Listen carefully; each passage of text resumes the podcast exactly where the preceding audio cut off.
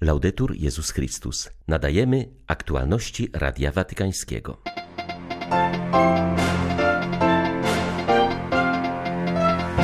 Papież modli się za ofiary masakry w tajlandzkim żłobku, a tak przeżyło tylko jedno dziecko. Francuski jezuita i amerykański prawnik zostali laureatami prestiżowej nagrody Ratzingera. Umieramy z głodu, zapomniani przez świat i pozbawieni pomocy. W tym dramatycznym tonie etiopski biskup przypomina o dramacie Tigraj. 7 października witają Państwa ksiądz Krzysztof Ołdakowski i Beata Zajączkowska. Zapraszamy na serwis informacyjny.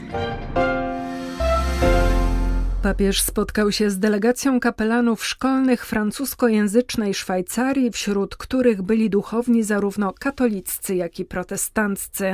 Franciszek zaznaczył, że praca z młodzieżą jest wymagająca, ale bardzo wiele daje tym, którzy hojnie i wielkodusznie się jej poświęcają. Szczególnie ważne jest przyprowadzanie młodych w modlitwie do Boga, a do tego potrzeba, żeby sami duszpasterze czerpali z niego siły do swojej posługi usługi. Ojciec Święty nawiązał do synodu z młodzieżą, który nie zamknął się w dokumencie końcowym, ale był zwieńczeniem drogi eklezjalnej. Papież wskazał, że za każdym razem, gdy któryś z kapelanów idzie obok dwóch lub trzech młodych ludzi, towarzyszy im w drodze, słucha o rozczarowaniach, niepowodzeniach, wątpliwościach, które noszą w sobie, a następnie mówi im o Jezusie Chrystusie, rozbudzając na nowo nadzieję w ich sercach, to odnawia się coś z doświadczenia uczniów z Emaus – nie zależy to od waszych umiejętności, to żywy Chrystus przechodzi, to Jego duch działa, ale wasza obecność obok nich jest konieczna, podkreślił papież.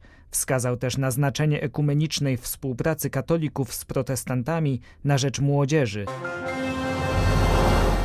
Ojciec Święty złożył kondolencje rodzicom, których dzieci zostały zamordowane w ataku na żłobek w Tajlandii. Zapewnił o modlitwie za niewinne ofiary i wszystkich, którzy cierpią z powodu tej niewyobrażalnej tragedii. Uzbrojony w broń palną i nóż napastnik zabił wczoraj prawie 40 osób.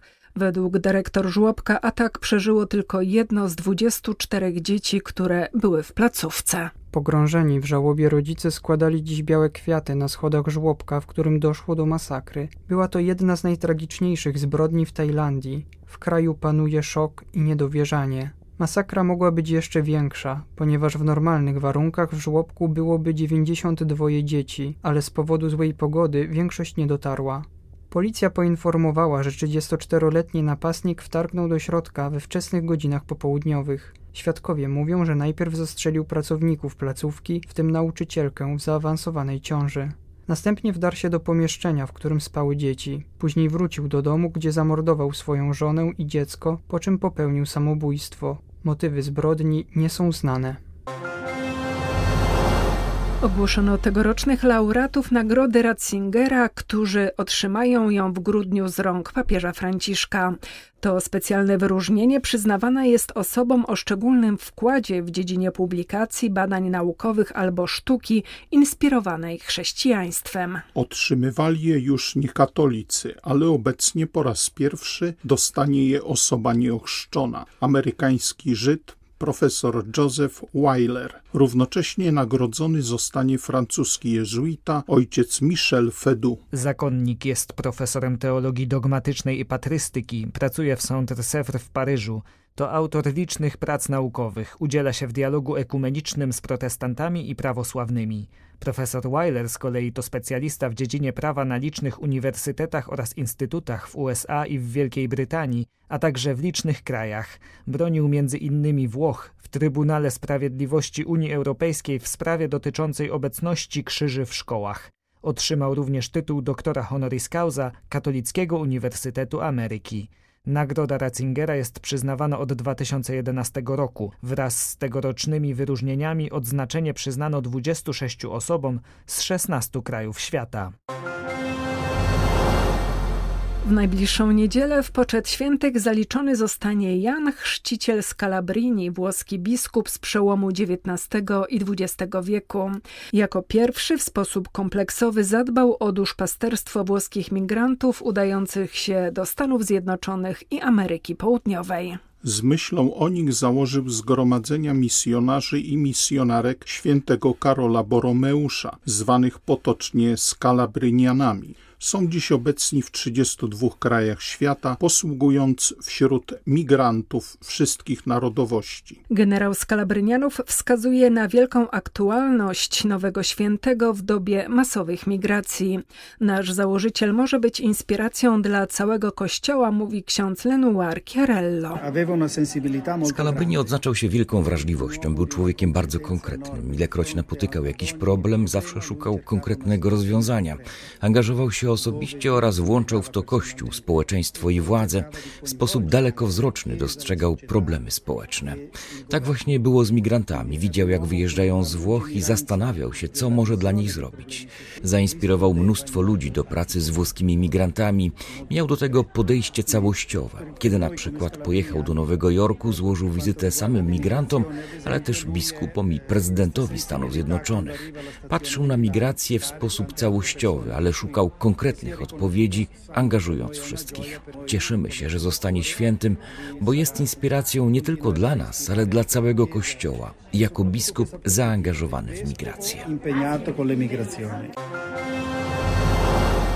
Rosyjskie ostrzały ludności cywilnej na Ukrainie koncentrują się w ostatnich dniach szczególnie na mieście Zaporożu, które potrzebuje teraz naszej uwagi, modlitwy, wsparcia jak wskazał arcybiskup Światosław Szewczuk. Hierarcha podkreślił, że choć ludność cywilna, a także żołnierze w armii cierpią, to jednak Ukraina wytrwa.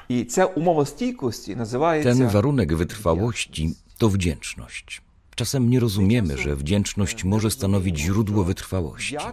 Wdzięczność jest zdolnością człowieka do uświadomienia sobie, że wszystko, co ma, otrzymał.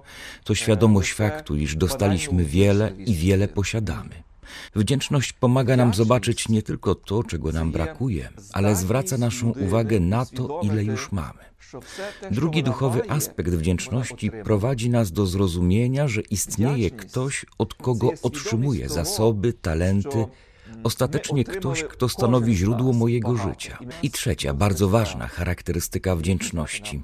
Ona sprawia, iż człowiek staje się zdolny otrzymać jeszcze więcej darów niż to, co dotychczas ma. Wdzięczność poszerza ludzkie serce. Boże, dziękujemy Ci, że jesteśmy żywi w 226 dniu wojny. Dziękujemy Ci, że Ukraina istnieje, trwa dzięki Twojej mocy.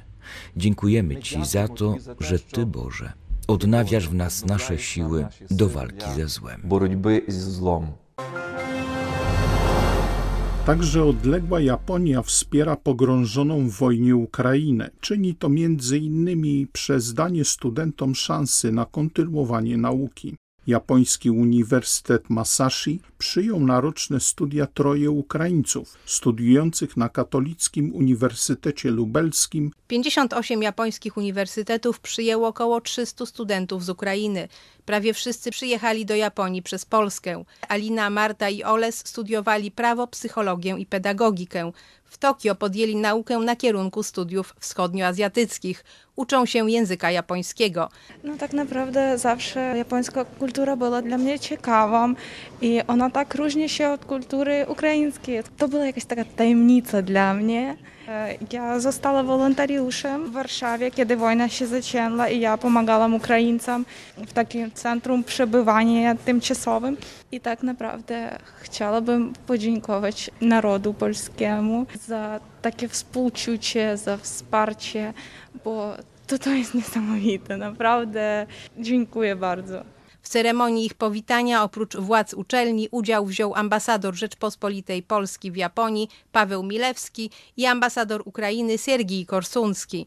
Chcemy przekazać studentom optymistyczne przesłanie w tych trudnych czasach, powiedział Yasuo Ikeda, rektor Uniwersytetu Musashi. Dla Radia Watykańskiego z Tokio Dorota Hałasa.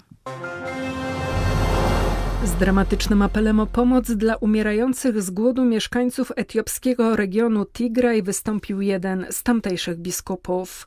Podkreślił, że pomoc humanitarna nie może dotrzeć z powodu toczących się walk, a ludność cywilna jest bezprecedensowo atakowana. Umieramy na oczach i przy milczeniu świata, podkreślił biskup Tesfalesie Medin Konflikt między lokalnymi rebeliantami a siłami Erytrei i Etiopii toczy się tam od ponad 700 dni. Hierarcha wezwał społeczność międzynarodową do podjęcia moralnego zobowiązania troski o ofiary wojny i do wypełnienia międzynarodowych traktatów. Jak podkreśla, tylko w ten sposób można zapobiec unicestwieniu milionów ludzi. Doświadczamy bombardowań cywilów, co jest szokujące i napełnia nas bólem, powiedział biskup. Zaznaczył, że z powodu ciągłego ostrzału zawieszono wszelkie działania humanitarne. Jednocześnie od samego początku konfliktu wojsko etiopskie stosuje blokadę wobec Tigraju, przez co nie działają telekomunikacja, transport i opieka medyczna. Wojna rozpoczęła się prawie dwa lata temu na skutek zajęcia bazy wojskowej przez tigrajską bojówkę. Władze Etiopii zdecydowały się wówczas na operację wojskową w celu spacyfikowania zbuntowanego regionu. Szacuje się, że 7 milionów ludzi zagrożonych jest śmiercią głodową. Jestem osobiście odpowiedzialny za swoje zachowanie i jednoznacznie uznaję swoją winę. Takie słowa znajdują się w opublikowanym we Fryburgu Bryzgowijskim oświadczeniu arcybiskupa Roberta Colicza. Były szef niemieckiego episkopatu przyznaje się do poważnych błędów i osobistej winy w procesie wyjaśniania pedofilii w kościele. Jego oświadczenie z uznaniem przyjął niemiecki episkopat. Nie brakuje jednak głosów krytyki i zaskoczenia. W dziesięciominutowym nagraniu filmowym arcybiskup Colicz, odczytując swoje oświadczenie, zwrócił się bezpośrednio do osób, które doświadczyły przemocy seksualnej ze strony duchownych. Przez długi, zbyt długi czas moja postawa i działania kierowane były w zdecydowanie zbyt dużym stopniu dobrem Kościoła katolickiego, a w zdecydowanie zbyt małym stopniu stopniu współczuciem dla cierpienia poszkodowanych i troską o ofiary. 84-letni były przewodniczący niemieckiego episkopatu prosił ofiary i ich rodziny o przebaczenie, jak stwierdził, za dodatkowe cierpienie, które moje zachowanie spowodowało w was i przyznał, że jako arcybiskup Fryburga został włączony w system, który charakteryzował się utrwaloną i konsensualną kulturą milczenia i tajemnicy na zewnątrz z duchem korporacji i samoobrony. Mając świadomość swojej odpowiedzialności, arcybiskup Colicz obiecał współpracę w procesie wyjaśniania pedofilii. Tymczasem Rada Osób Pokrzywdzonych Archidiecezji Fryburskiej poinformowała, że oświadczenie arcybiskupa Colicza jest zaskoczeniem i dopiero się okaże, czy przeprosiny były szczere. Dla Radia Watykańskiego z Berlina Tomasz Kycia. Odbudowa katedry Notre Dame w Paryżu przebiega zgodnie z planem. Można się zatem spodziewać, że ponownie zostanie ona udostępniona dla wiernych i turystów za dwa lata. Wynika ze sprawozdania Trybunału Obrachunkowego w Paryżu. Co ważne, wiadomo już, że nie zabraknie środków na dokończenie odbudowy. Już teraz zebrano dużo więcej funduszy niż planowany kosztorys. Zabezpieczenie budynku po pożarze w 2019 roku kosztowało 150 51 milionów euro. Sama renowacja katedry, umożliwiająca jej otwarcie za dwa lata, ma kosztować 552 miliony. Tymczasem do końca ubiegłego roku na rekonstrukcję obiektu zebrano już ponad 841 milionów euro. Trybunał Obrachunków sugeruje, że istniejącą nadwyżkę w budżecie można przeznaczyć po konsultacjach z głównymi darczyńcami na naprawę innych, uprzednich uszkodzeń, które nie zostały spowodowane przez ogień. Przypomina się bowiem, że jeszcze przed pożarem stan katedry był krytyczny. Były to aktualności Radia Watykańskiego. Laudetur Jezus Chrystus.